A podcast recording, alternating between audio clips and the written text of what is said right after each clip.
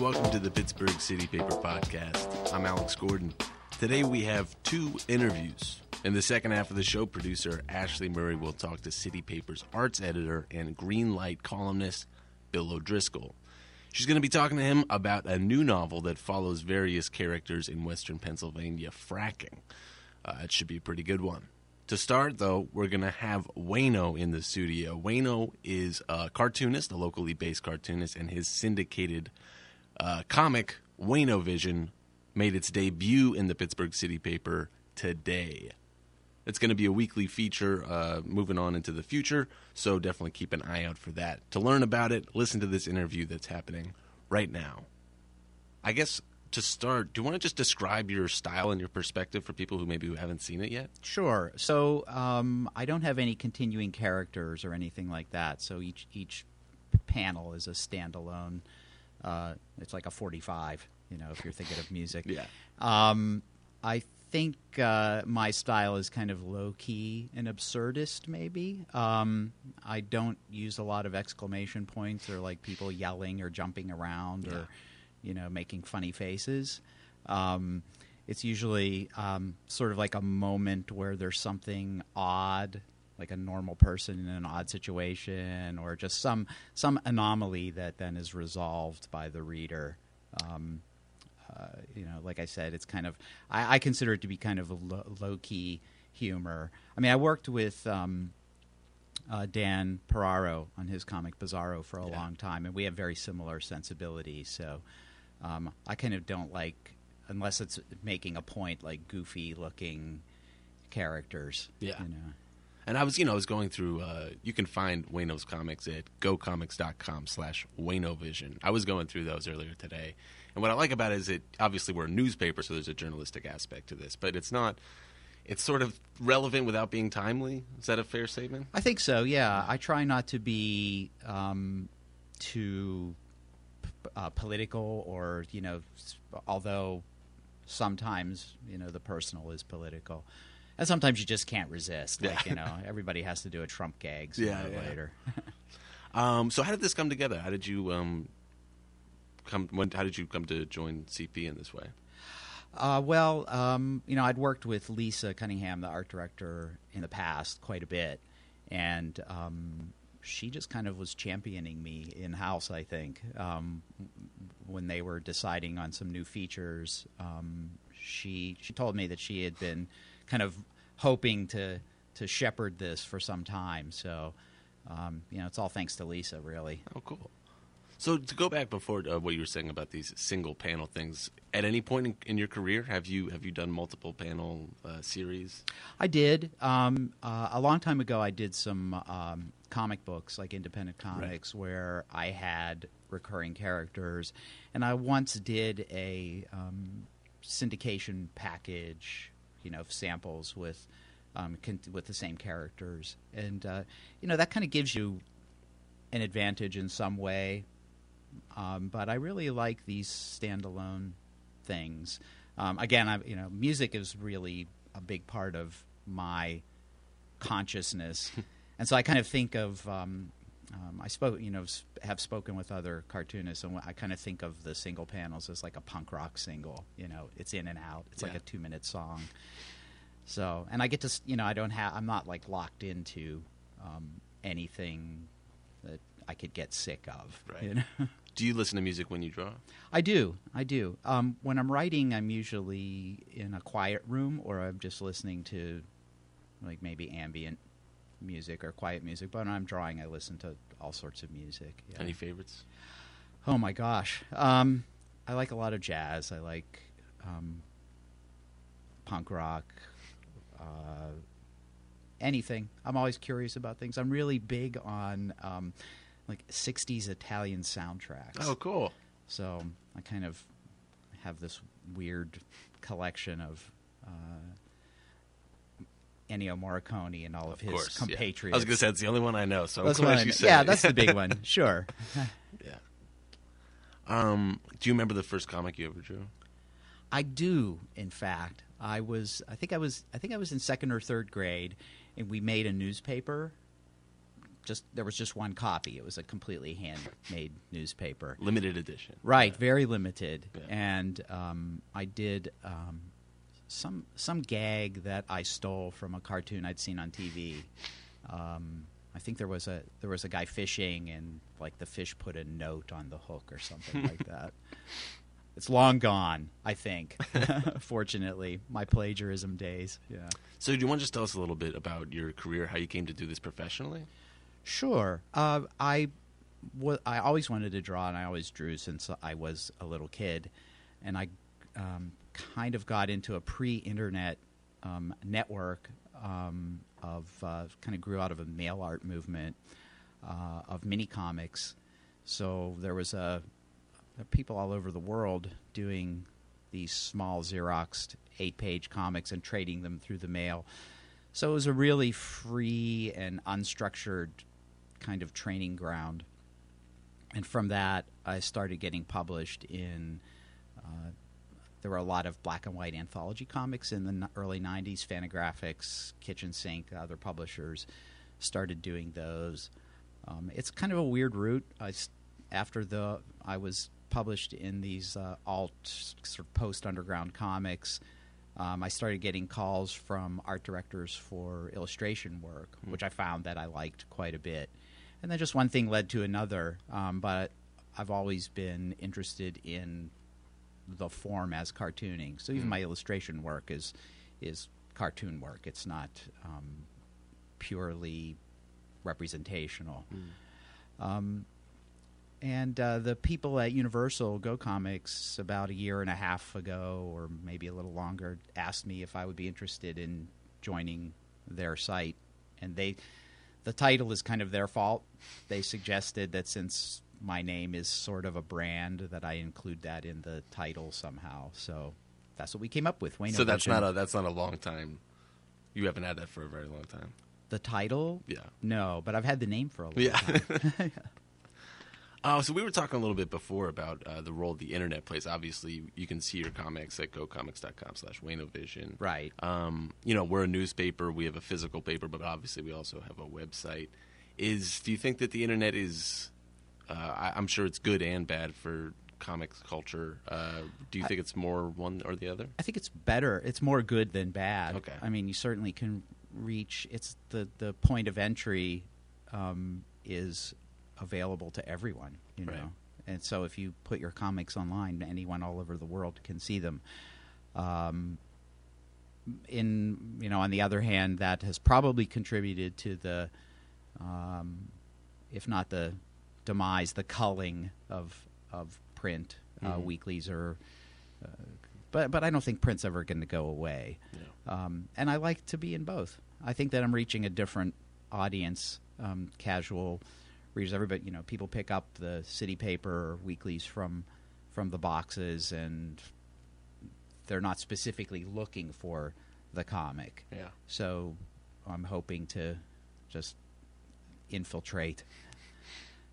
Is Pittsburgh a good place to be a comic to be a cartoonist? It is. It is. Uh, it's a good place to be any type of an artist. Uh, we have, you, you know, we have a pretty reasonable cost of living.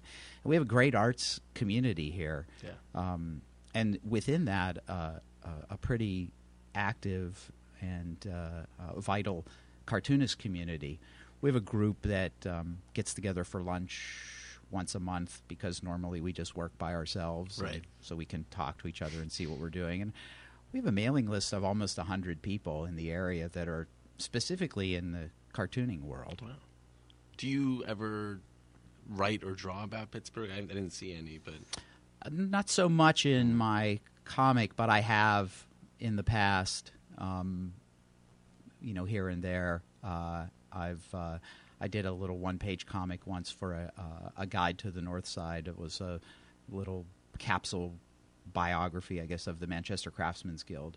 So it's certainly part of you know who I am, um, but I, I I look at my comics as uh, specifically Wayno Vision as not confined to a region. Right. You know. So week after week, uh, are you going to be writing these new every week? Are you pulling from like a, a collection that you already have finished? What's it, going to be a mix? Um, I'm working every week on new comics. Um, right now, I'm about two or three months ahead. Awesome. So I'm trying to maintain that. yeah.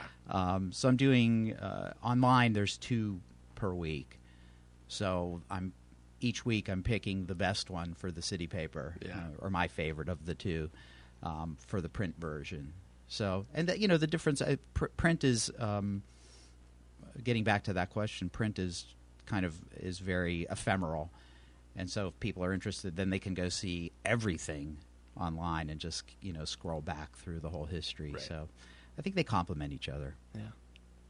So you mean three months ahead? That's that's pretty good. Is that uh, you just got? St- how long does it take to do one comic?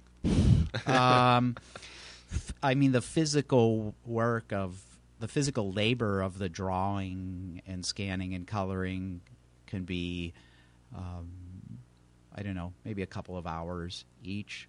But the writing is is kind of constant. Um, it's and I, I've done I've done a lot of writing about writing comics because I want to try to demystify this idea that um, it you just kind of sit down and it's all done and Mm. you know I spend and everybody I know who's a cartoonist spends a lot of time writing like any other type of writing editing changing um, I keep a sketchbook with me pretty much all the time Yeah. Do you Yeah. have it? Yeah. Is it I do yeah so yeah there's uh, oh wow. you know, I keep. So here's some things I'll, I'll show you. Um, some ideas that I, when I get back to my studio today, I'll be I'll be drawing. But I'll start. You know, I mean, I may draw things ten or twelve times before I actually start drawing it Oh, for wow. for publication and. Um, I'm kind of obsessive about editing, so a lot of times, even after the work is uploaded, I'll go back and oh, I could I could delete a couple of words here. you know, so. Well, yeah. I mean, I guess with, on the word part, you know, obviously it's a, a function of you know economic. You have to be as efficient as possible. So I guess is that what you're talking about? Just taking out words, making it shorter. Um, partially, yeah. I mean, I think that bre- brevity is usually better, unless that's the point. Yeah. You know, unless the, the the gag is about being very wordy. Yeah. But um, so I'm very happy when I come up with a, a, a purely visual gag that has no words at all. Yeah. All right, so I mentioned to you before. I I, I want to talk about some of your comics, but it doesn't translate very well to radio. We to can do it. Let's see how it works. All right, do you want to describe the one that is your debut in City Paper? Sure. there today. So the uh, the caption up at the top it says London 1967, and uh, it's the members of this band that I think still exists called Status Quo, and uh, they're all kind of standing around in their um, frilly mod um, gear, and uh, the organist is asking the other members. They're looking at the drum head that says Status Quo and he says, "Do you think the name really captures a rebellious rock and roll spirit?" So it's just kind of a little joke on their name. Yeah. Um, but I, you know, again, I did a lot of photo research for this for this comic, so those those actually kind of look like the Oh, real, really? the real guys, and uh, uh, the instruments are are cartoon historically accurate Okay. um, and the, the- you know that's what their drum head looked like. But that's kind of a joke that like I'm I think probably a few years ago I just kind of made a tweet and said you know the least rebellious rock and roll band name was Status Quo. So uh, Do you yeah. do you tweet a lot?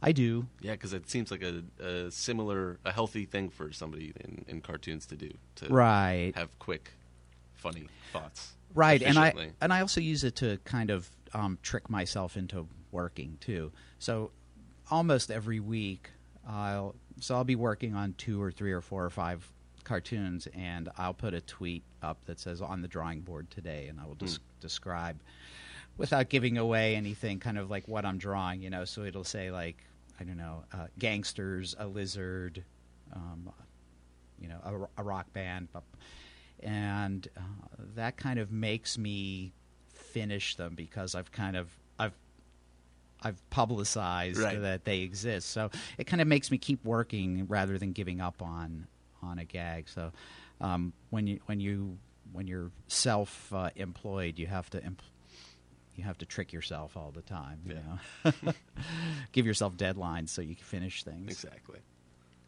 All right. Thank you so much for being here, Wayno. Thanks a lot. I appreciate it. I'm happy to be in print, uh, in uh, paper boxes and coffee shops all over Pittsburgh now. Awesome. Thank you. All right, and now producer Ashley Murray talks to Bill O'Driscoll about the new novel, Heat and Light. Thanks for coming in, Bill. Sure thing. For our listeners who don't know, you are the arts editor of City Paper, and you write our column called Greenlight, which focuses on environmental news and topics. This week you have a Q&A with author Jennifer Haigh about her new novel Heat and Light. And this crosses both of your arts and environmental specialty areas. So tell us about the novel and its title. Yeah, Jennifer Haigh. So uh, to, to know a little bit about her first is helpful. She's from near. She grew up near Pittsburgh, um, uh, in uh, Cambria County, which is coal mining country. It's about it's near Altoona. It's about an hour and a half away from Pittsburgh.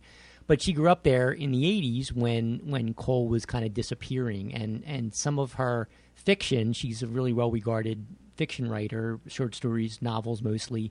Um, a lot of a couple of her previous books have taken place in the fictionalized town of Bakerton, which um, was a coal mining town that's fallen on hard times after the coal mines disappeared.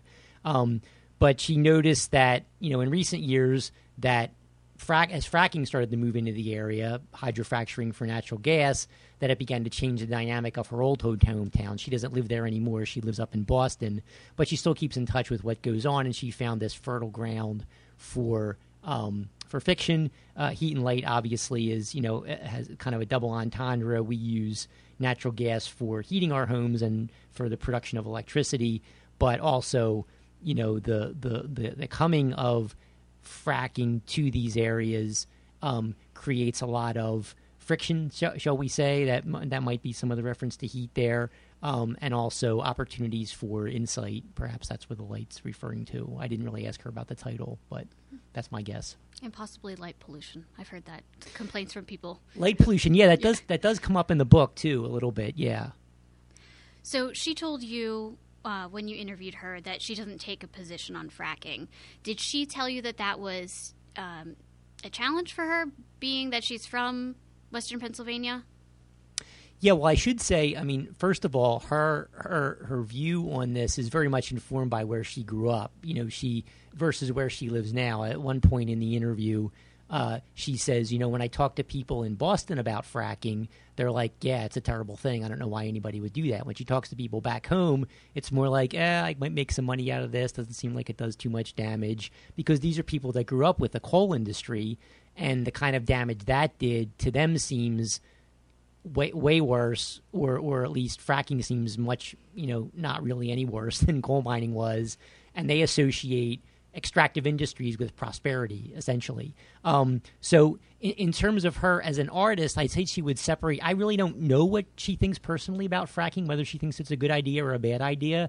I don't know that you could tell from this book. I don't know that you would read the book and say, "Yay, fracking," but I also don't think you would read the book and say it has no benefits whatsoever. You know, um, because of the way she approaches it as a fiction writer, she talks about fiction writing as basically an exercise in empathy with each of the characters that she creates.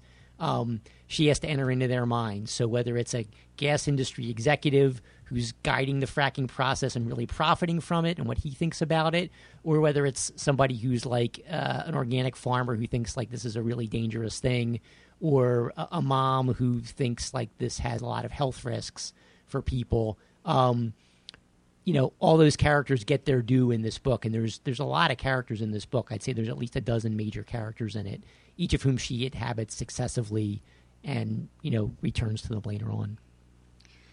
Yeah, I read in this one of the summaries of her book. She talks about uh, a passionate environmental activist. That's in quotes. Quotes her words in the summary, or somebody's words in the summary, uh, disrupting the lives of the characters who are the dairy farmers, Mac and Rima, I believe was their names. So the novel does follow how maybe drilling companies or activists or even the natural resources under the ground maybe turn these characters' lives upside down. Yeah, it changes the relationships between the characters, obviously, and that's something that we don't really think about when we're covering fracking as a news story or an environmental story or a business story. You know, the sudden introduction into this town, not even just of the possibility of wealth, but of the well, the possibility of it. You know, it's it's the the the chance to make some money. One of the characters in this book, uh, one of the major characters, is a prison guard from a coal mining family who sees leasing his land to gas drillers as a way to make the money to start his own dairy farm. You know, to buy the equipment and the livestock that he needs to do that. Um, his wife is somebody who goes along with it at first, but once the drilling starts um, and the disruptions that that causes in terms of, like you're saying, noise pollution, light pollution, truck traffic. She starts to think it's contaminating their water.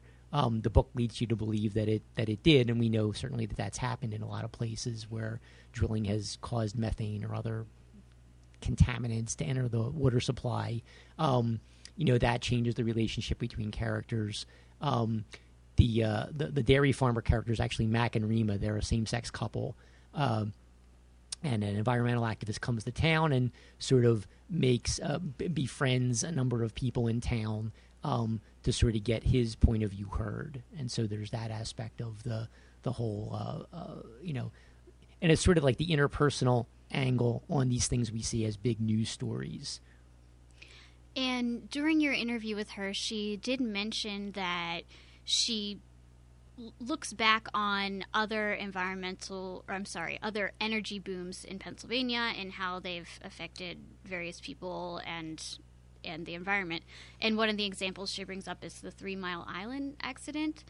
How does she bring that up in the narrative? Does she have characters remembering something, or how is it brought up? It's brought up in a really curious way that that really surprised me as I was reading the book. And I should say this is really a really good novel. I mean, she's an excellent writer. I was not familiar with her writing before this. So whether you're pro fracking, anti fracking, or don't care, if you're pro fiction, it's it's a great book. It's really good. Um, and and a lot of great writing and very surprising turns, including this what appears to be sort of a digression, maybe um, about Three Mile Island. One of the characters who's really kind of a minor character in the present day narrative grew up in Harrisburg or near there when Three Mile Island was happening back in 1979. And she, when I asked her about it, and I mean, it, it, you know, it doesn't disrupt the narrative too much, but I asked her about it. I said, you know, this might strike some people as kind of a digression. And she said, um, I really felt that it needed to go in there to talk about Pennsylvania's history as a place that produces energy. You know, from the coal mines that started in the 19th century up through you know she doesn't really uh, to, to the oil you know the America's oil industry started in you know north of Pittsburgh in Titusville um, in 1859 um, but Three Mile Island being you know nuclear energy being part of that story of course nuclear energy is used elsewhere and produced elsewhere but this Three Mile Island was the biggest nuclear plant disaster in American history and it happened you know a hundred miles maybe from where her story is set.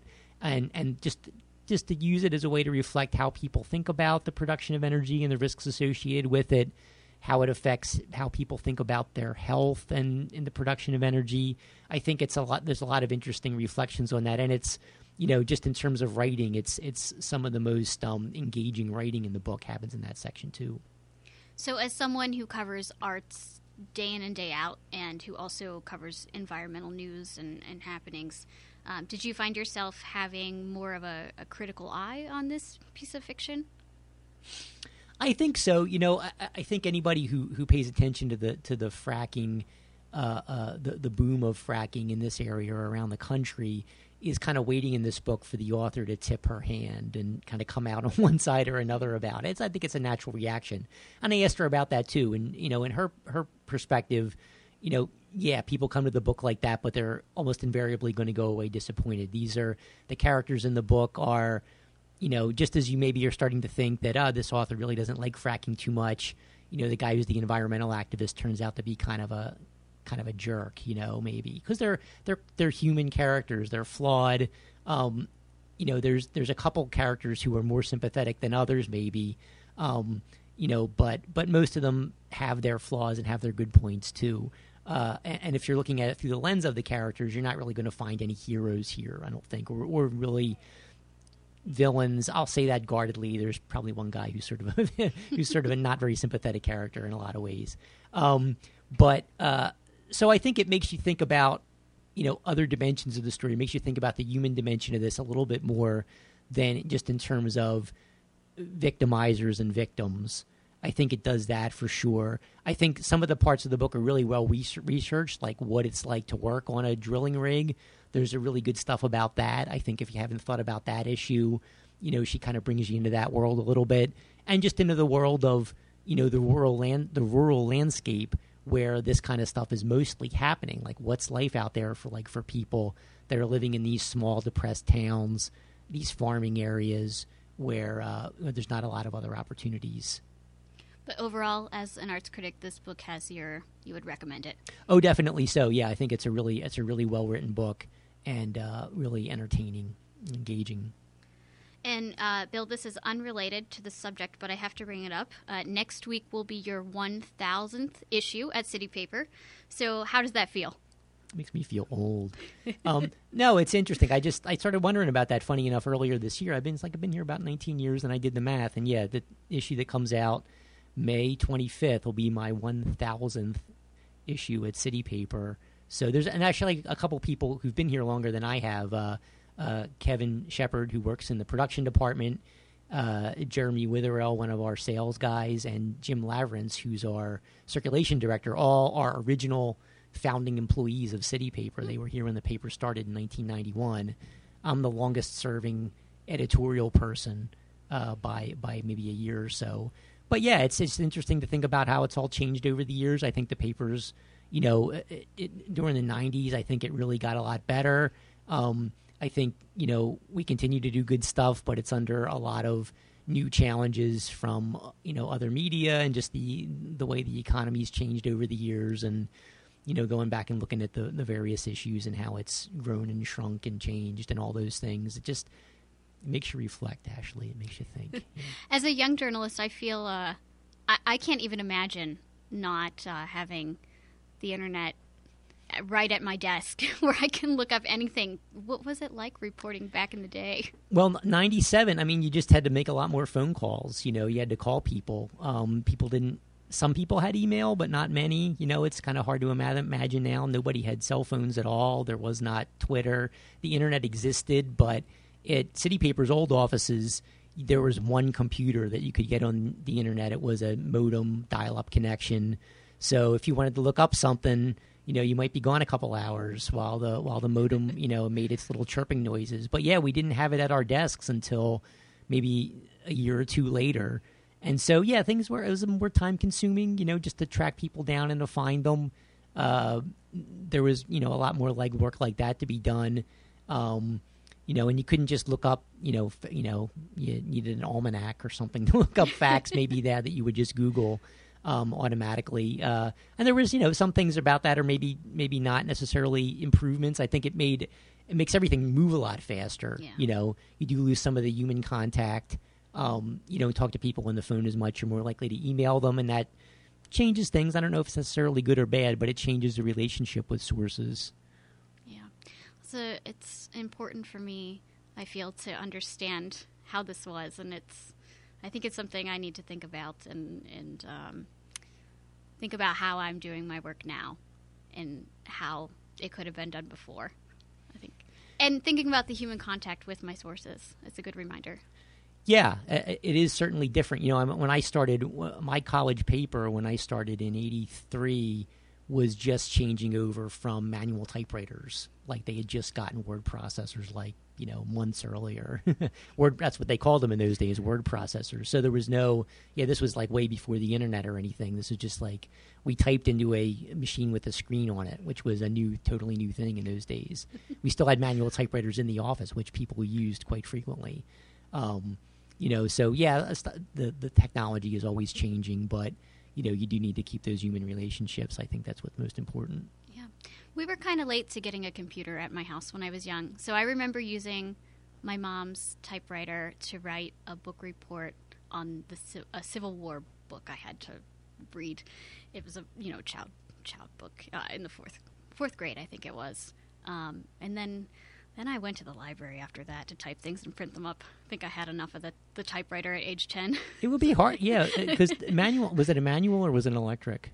Cause, I think it was an, an electric yeah, because yeah. they're a little easier. The, yeah. A little easier on your fingers. The keys yeah. are, but if it was in the Civil War, you probably should have been using a quill pen, though. frankly, no. it was a book report about the Civil War. but all right, Bill. Well, thanks so much for talking to us about sure. Jennifer Haigh's book Heat and Light and you can see Bill's Q&A with Jennifer Haigh on the Pittsburgh City Paper website pghcitypaper.com just wanted to add Jennifer Haigh is actually going to be in town. Oh, okay. Uh, on on Monday the 23rd, she's going to be at the Penguin Bookshop in Sewickley. Uh, I don't have the time in front of me, but if you go to their website, um, you can find that. I think it's around 6:30 for a reading and a signing. So she she does get back to the area once in a while, and Monday's one of those times. Thanks for listening, everybody. Until next week.